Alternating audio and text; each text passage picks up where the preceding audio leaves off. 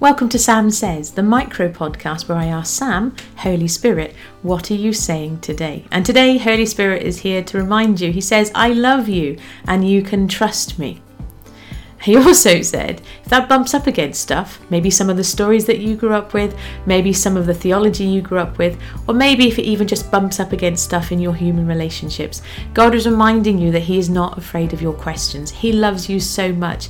He's w- whispering to you, reaching out to you, calling to you, wanting to be in relationship. And so if you're not sure what that looks like, if you're like, ah, I don't know if I really believe that, I know in my head that you love me, but I don't know if I can trust you, ask Him Talk to him about it. He's not afraid of your questions.